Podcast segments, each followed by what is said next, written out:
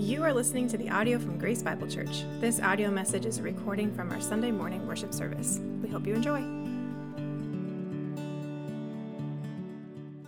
So please turn with me in your Bibles, if you have one, to the book of James. We're going to be uh, James chapter 1 this morning, verses 13 through 18. Um, if you don't have a copy of God's Word with you, um, I'd, I'd, encourage you to grab that black Pew Bible there right, right in front of you. You can turn it to page 1011.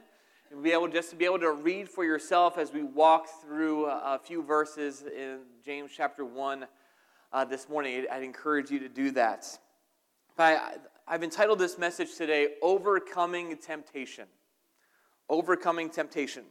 And I just want to make sure that we're all on the same page this morning when it comes to the topic of temptation. So I'm just going to open up with a few questions.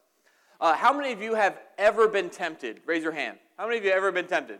All right. So far, so good.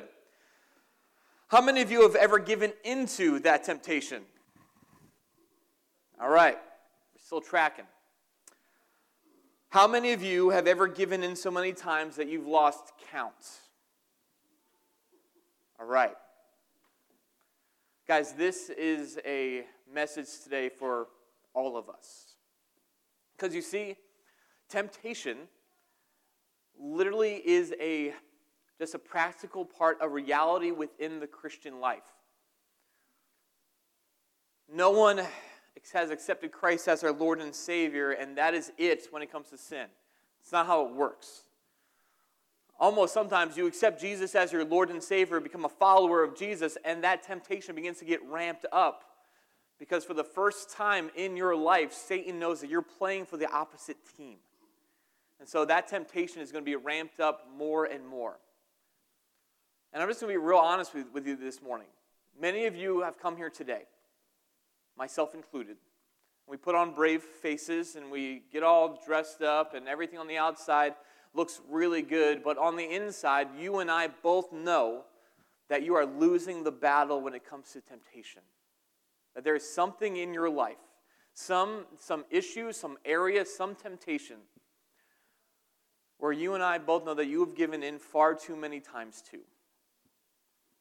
But if you're that person today, and I'm speaking to myself as much as I am to you, I want you to know today that there's hope. And James chapter 1, verses 13 through 18, um, gives us two practical tools, two practical ways to help us create a framework to not only to understand temptation, but then also to give us a battle plan on how to face it and face it well. And so I don't want this to be a guilt trip. I don't want this to be you should do better, because you know what? You can't do better outside of the hope of the gospel. But today, James is going to direct our hearts and direct our minds to help us create a framework to face temptation with Jesus right by our side. So, this is a heavier topic, and we have a mixed young audience today. So, I'm not going to go super in depth. But I, I do want to give you those two things as we move forward. So let me just pray for you one more time as we open up God's Word together. So, Heavenly Father, Lord, as we look forward to hearing from you today, God, I pray, Lord, that we would be open and honest, Lord. God, sometimes we think that you don't know what's going on inside of our hearts, that we're hiding something from you uh, that we're hiding our need for you in certain areas, God. And I pray, Lord, today that we would just come clean and come open and be honest and transparent before ourselves and before you, Father God, and let your word give us hope and peace today. God, we all need help when it comes to temptation in, in terms of overcoming it, in terms of knowing how to understand it, Father. And I'm so thankful for the book of James and the practical nature of it and what he's going to show us today. So, God, may your Holy Spirit pick up, God, where I fail so often communicating your truth. May we see real change happen today. And I pray all these things in the name of Jesus. Amen. Well, church, James starts off by giving us the first thing that you and I need to do when it comes to understanding temptation simply is this is that we need to place the blame where it belongs. Place the blame where it belongs. Kids. Oh, I'll start this way adults. How many of you guys have ever heard the phrase within your own home, normally with your kids, well, they started it. How many of you guys have heard that? Your kids have used that? Yeah, that's like a staple in, in our house. And uh, I do the whole dad thing. Doesn't matter who started it, you're going to finish it or whatever. Yeah. But kids use that one all the time, right? Yes. Kids, how many times have you heard your parents say, if you don't stop doing this, I'm going to blank? Why don't you raise your hands? Kids, how many times, how many of your parents have heard that? Yeah, my, my kids should be raising, raising their hand because I've definitely used that one, right? Like, you don't stop, I'm going to lose my mind, or whatever it may be. Insert whatever sinful response you want to put in there. There it is. Because we're honest, right? We are masters at what? At blaming other people for our actions. We are good at that. The kid's loving this. He's like, yeah, they're getting my parents. This is awesome. but, church, let's be honest this morning. Not only do we blame others or some, someone or something else for our actions, how many of you have ever blamed God for your struggle with sin? How many of you ever had this dialogue with God? God, if you had never put me into this situation, I wouldn't be struggling the way that I am. Or God, if you haven't, if you would never have put those people into my life, I would never have reacted this way. Or God, if you hadn't put these desires within my heart, I would not be acting out this way. I wouldn't be struggling with this sin. I wouldn't be struggling over and over again with this temptation. Not only do we blame others, man, we blame God a lot for our own temptation and for our own sin. But James has something to say to this, and James wants to redirect and reframe how we think. James chapter 1 verse 13 says this. He says, "Let no one say when he is tempted, I am being tempted by God." two reasons why. For God cannot be tempted with evil, and he himself tempts no one. So James being under the inspiration of God is addressing something that goes on within all of our minds, blaming God for our sin. And he says, hey, don't say when you're tempted to sin that this is coming from God. And he gives two reasons for it. First reason listen, God is righteous and holy. And there is nothing within God that Satan can tempt out or use to for, for God to sin. God needs, wants nothing to do with sin. God is completely holy and separate and other from sin. So it's not even in his nature. He is completely sinless and perfect and holy. So temptation doesn't come from God. And secondly, God doesn't, God doesn't tempt anyone. Think about it. Do you really think that God's desire for you and for me is that we would live a sinful life? No. If God is righteous and holy and we believe that He is, then why would God want us to do anything contrary? So James just puts it right up front. Listen, I know we're really good at blaming other people or, or other things, but this temptation doesn't come from God. So let's not put the blame on Him. And so let's just follow the logical process here. If we can't blame others, if we can't blame God, who exactly is to blame for our sin? Wow, ourselves. Someone's been reading James. All right. James 1:14 says this, but each person is tempted when he is lured and enticed by his own desire. By his own desire. That let's stop pointing the finger at other people. Let's stop pointing the finger at God. Let's get down to the real problem. This is something with, within and inside our hearts. It's not a product of our surroundings, it's something within us. See, these sinful desires come out when tempted and enticed to fulfill them. Whether it be the devil, whether it be the world, whether it be our own sinful flesh, it's already inside of us, and temptation triggers that desire to be fulfilled. Let me tell you something right up front Satan cannot make you sin. You guys believe that? Satan can't make you sin. Any sin, any, any response is something that you do, something that I do. Satan can present himself and present temptations to you, But when it all comes down to it, the responsibility is solely upon us. So the whole phrase, the, the devil made me do it, it's wrong. It's a lie. You did it. The devil might have encouraged you to do it, but at the end of the day, you did it. See, because Satan is basically, he's like a skilled fisherman. How many guys fish in here? I don't. So I made sure to talk to Pastor Dan, who I know does, before I even shared this illustration to make sure that I wasn't talking gibberish up here. But think about it. What, what do people who fish, what do they put on their, on their hook? A lure. It's actually in the word, right? Lure. What, what does that lure do? It entices, it draws fish out. And so, I don't fish a lot, but when I do fish, I normally put something on that hook, right? What, what would typically happen if you put nothing on that hook and you casted it into whatever body of water you're fishing at? Fish probably aren't going to bite, right? Because they're smart. You know, that's a hook. I'm not going to that. Like, I'll die. This is it. Game over. But when a lure is there, yeah, someone's fishing over here, you know. But when a lure is put on there, and when a skilled fisherman not only puts a lure on, he knows what time of day to fish, he knows what kind of bait to put on, he knows how to present it in the water for the sole purpose of enticing other fish to come out and bite onto that hook. That whole phrase, when they come back, sometimes fishermen will say, you know, the fish weren't biting that day. What it really means is, I didn't entice the fish enough to come and sink their teeth into my lure. So, what sin is and what temptation is, is exactly that.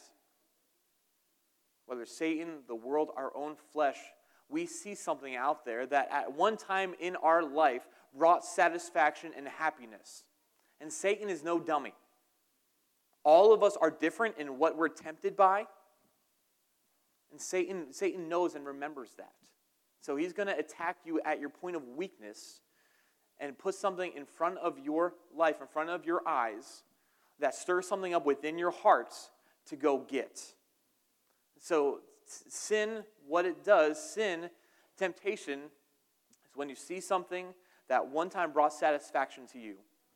And there's something within your heart that says, I want to go get that again. I want to, I want to, I want to experience, have that same experience. I want to have that same feeling. I want to, I want to, I want to have that same high, whatever it, whatever it is. That's all temptation is. It is luring you out of the safety of God's will and God's plan to find satisfaction somewhere else. And then James, in his just goodness, gives us verse 15. Because you see, up to this point, you may be thinking, all right, I get lured in, in, into temptation. What's the big deal? Well, James 15, 115 says, Then desire, when it's conceived, gives birth to sin. And sin, when it is fully grown, brings forth death. Church, this is the end result of temptation. And I want to just note one thing. Guys, being tempted isn't sin. You guys understand that? Being tempted by something isn't sin at that point. You and I can be tempted to do a million different things, but it's when we act upon that desire, when that, when that desire meets human will and you decide to do that, that's when it becomes sin. And James here says, and sin, when it is fully grown, brings forth death. Obviously, we have a younger crowd today. I'm not going to walk you through the whole diagram and process of conception. Parents, that's on you guys. You're welcome. Not going to have diagrams or pictures or anything like that, but we all get the picture, right? Sin, when it's conceived, grows up, and when it's fully matured, brings forth death. And that word death here can be applied to so many arenas of our life. Obviously, the first thing many of us think of when we think of death, we think of spiritual death, complete separation from God. You look at, you look at Genesis 1, 2, and 3, and God created Adam and Eve to live in this perfect garden in perfect community with God. But when sin entered into the equation, that separated their relationship with God. And God had to kick them out of the Garden of Eden. And from that, from that very moment, He began a rescue plan to, to, to rescue all of humanity from their sin. And that rescue plan culminates in the coming down of Jesus Christ, who died on the cross in our place for our sins and rose again, offering eternal life to everyone who believes in him. So death could, death could mean spiritual death. Death could also mean emotional death. And what, what I mean by that is that our sin has emotional consequences. It, it impacts our own mentality, how we think, the framework of how we see things. Sin impacts our relationship with those around us. All of us here in this room probably have a relationship that has been broken and maybe not resolved even to this day because of a sinful action of one of the parties. And sin can ultimately lead to physical death. Because I truly believe, especially with believers, that if you are a believer in Jesus, but you habitually turn to sin instead of turning back to God, that God says, You have done enough to defame my name that I'm just going to take you home now. So, sin, when it's fully grown, brings forth death. So, church, I just want to remind you this morning listen, we need to begin our conversation with temptation by placing blame where it belongs. James encourages us to place that blame where sin belongs, and it belongs on us. It's not solely our circumstances, our upbringing, our family history, any of those things. Listen, they are important. Uh, your past trauma and pain, those things matter. I'm not up here being insensitive and saying that it doesn't matter, but listen, they make up part of your story, but not all of your story. And too often in our culture today, we have this victim mentality where we hang on to what has been done to us or what we have done for far too long. And we don't give God the space to transform and heal and restore. So we need to place the blame where it belongs, solely, understanding is solely upon us, that our struggle with sin begins inside of us. And so if our struggle with sin begins inside of us, we need someone outside of us to save us, to bring us hope. How many of you guys want some hope today? How many of you guys want some practical things that you and I can do as followers of Jesus to stand up to temptation? James does that in verses 16, 17, and 18. So let's kind of follow along and see what exactly does, does James give us. We see the first thing that James gives in verses 16 and 17. Listen, he calls us to remember God's goodness. So, in that moment of temptation, that moment where you're feeling the heat and you're tempted to, to, to give in to sin, the first thing James calls us to do is to remember God's goodness. Verse 16 says, Do not be deceived. Don't believe the lie, my beloved brothers. Every good gift and every perfect gift is from above, coming down from the Father of lights, with whom there is no variation or shadow due to change. James points us back. Instead of focusing on our temptation or on our sin, James points us back to the goodness that God has already given to us. Man, I love, love, love this idea. So, because I believe this, that one of the reasons that we fall so easily into sin is that we believe God has not or cannot satisfy us. Right? A lot, a lot of temptation, when it comes down to it, is simply a belief that God cannot or God will not satisfy us, satisfy me. So I'm going to go search for it somewhere else. So, in the battle against that, and battle that really starts in our minds, James says, listen, you need to remember God's goodness to you.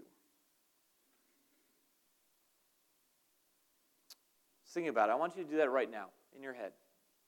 How many of you guys can make a list of all the things that God has done for you? All the things that God has blessed you with? All the people that, that God has brought into your life? All the, the ways that He's kind of changed your life and directed your path? All of those things have come down from God. And the promise there in James that will continue to come down from God. If you look at the present, if you look at the present tense, they're, they're, they're in Greek. This is a continual thing. So James says, in those moments of temptation, the first thing you do is that you remember the goodness of God in your life already up to that point. A few verses that really stick out to me um, about, about this truth is this um, Psalm 84 11, one of my, one of my all time favorite verses, says, No good thing will he withhold to those who walk uprightly. No good thing. There is nothing that God is not going to give you in His timing and in His way to those who walk after Him. That spits in the face of any temptation to, of sin that you're going to find satisfaction somewhere else.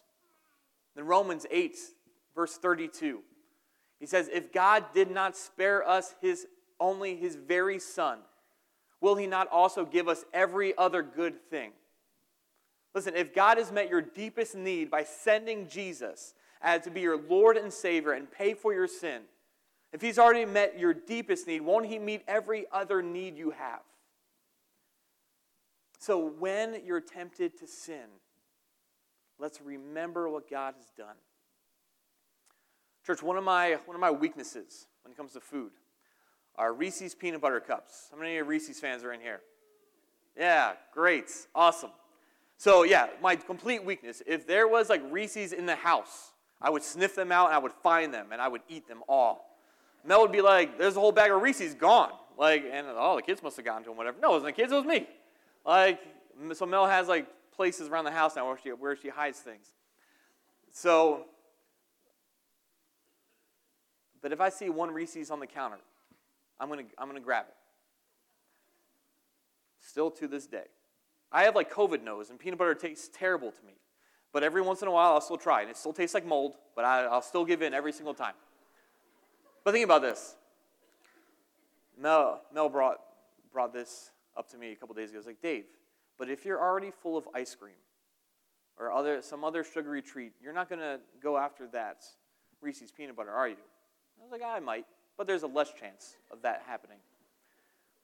And, church, when we look at whatever that temptation is, listen, that temptation is that little Reese's cup compared to the blessings that God has given to you. That's a full bowl of ice cream. We need to remember our blessings from God far outweighs the satisfaction that that little Reese's cup will ever bring into your life. So let's keep our mind focused upon what God has done instead of believing the lie of what God may or may not do. So remember God's goodness. And, and the, the last thing, verse 18. James calls us to rely on God's power. Verse 18 simply says, it says, Of his own will, he brought us forth by the word of truth, that we should be a kind of first fruits of his creatures. And listen, this verse is rich when it comes to the process of salvation here. That God desired for you to have a relationship with you. And that desire led him to what? Led him to send his only son, Jesus, to be a sacrifice, to stand in the gap between us and, and God, covered and paid for our sin. And so that basically, when we believed the word of truth, when we received that word, heard the good news of the gospel, placed our faith and trust in Jesus, at that very moment, everything changes for us. That God takes us from the power of darkness and brings us into, into, into the kingdom of light. That we were once not his family, part of God's family. Now we are our, our adopted sons and daughters. We are first fruits of his creation. Ephesians chapter 2, verses 8 through 10. For by grace are you saved through faith. He says, not of works, not of yourself, lest, lest anyone should boast. But verse 10 is so important there. He says, We are his workmanship, created for good works, which he has determined before the beginning of time. And so God saves us not just to save our souls, but to show his power and his glory to an unbelieving world that says this is what happens when someone turns, turns their life over to Jesus. This is what happens when someone believes the good news of the gospel. And while this verse, I think, really primarily is talking about that process of salvation, the process of standing up to temptation works here as well. Because let me remind you of something that the same power is available, the same power that saved us, is the same power available when we face temptation. The same desire that, that sent Jesus to the cross, the same word that can melt the hardest of hearts the same work to bring us from darkness to life is available to you and I today, right in the midst of our temptation. Church, I believe that God can break every single stronghold of sin in your life. That God's word can bring truth in our confusion when we don't know which way to turn or we don't know what to believe. And I believe that God's power can transform you into what God has called you to be this morning. And you may be here saying, Dave, but you don't know what I've done. Dave, you don't know how long I've struggled with this sin. You don't know my past. You don't know what I've already gone through. Let me tell you this today that we believe that this word is true. We believe that, that God can work and can do miracles. I've seen it as people have turned their lives over to Jesus. I've seen it people that have struggled with sin and temptation for long periods of time finally say, I'm done trying to do this on my own. I'm going to rely on God's power, on God's word, surrounded by God's people. And we've seen people change for eternity. And listen, I'm not, uh, to be honest, I'm not, it doesn't mean that you're never going to struggle with sin again. Satan knows what's going on here today, and he's probably going to work you really hard this week. Saying, you know, I know what the pastor said, I know what you read from Scripture this week, but let me push that button, let me push that temptation even a little bit farther. But, church, we believe that God can work. And he presents that to you today as hope. And a verse that, if you are and if you're struggling with temptation, a verse that I would just encourage you to memorize, uh, 1 Corinthians 10.13 says, No temptation has overtaken you, but such as is common to man. But God is faithful, and he will not let you be tempted beyond your ability. But with the temptation, he will also provide the way of escape that you may be able to endure it. There is no temptation that you and I face that the only option we have is to sin. God always provides a way out. God always provides the power to stand. God always will provide the people around you that you need to help you along in your Christian walk as you fight that temptation at that moment. But God says, Trust me, I'm here, and I want to see you succeed. So as we close, church, I want to leave you with just this one, this one statement. Simply is this that when we are tempted, God can be trusted today. When we're tempted, God can be trusted. He wants you to experience victory and will never entice you to sin. And God has and will continue to give you every good thing and the power to overcome any temptation Satan throws your way. He can be trusted. And listen, if you're here this morning, and man, maybe you're here at church for the very first time, and you've never even heard the good news of the gospel, the, the good news that God loves you, the good news that, that God loves you enough that even though you and I both know that, that there's sin in our lives, and we, we deal with all the consequences and chaos of that sin. And maybe you're here today thinking that there is no hope. But, friend, let me tell you today and encourage you today that there is an immense hope by turning your life and placing your faith and your trust not only in your good works or your good efforts, but what God has already done on your behalf through his son, Jesus. And as we talk about sin and temptation, Jesus cried out in the book of Matthew Come unto me, all who are weary and heavy laden, and I will give you rest. You can find rest from your battles. You can find reassurance of your standing before God today by placing your faith and trust in Jesus. So, if that's you and you would like to know more about what it looks like to, to have a personal relationship with Jesus, I would love to talk to you today. I'm just going to be up front a- after the service. Or maybe you're not there to have a personal conversation yet. I'd encourage you to mark that on, on, on a Connect card and put it in a gray basket on your way out today.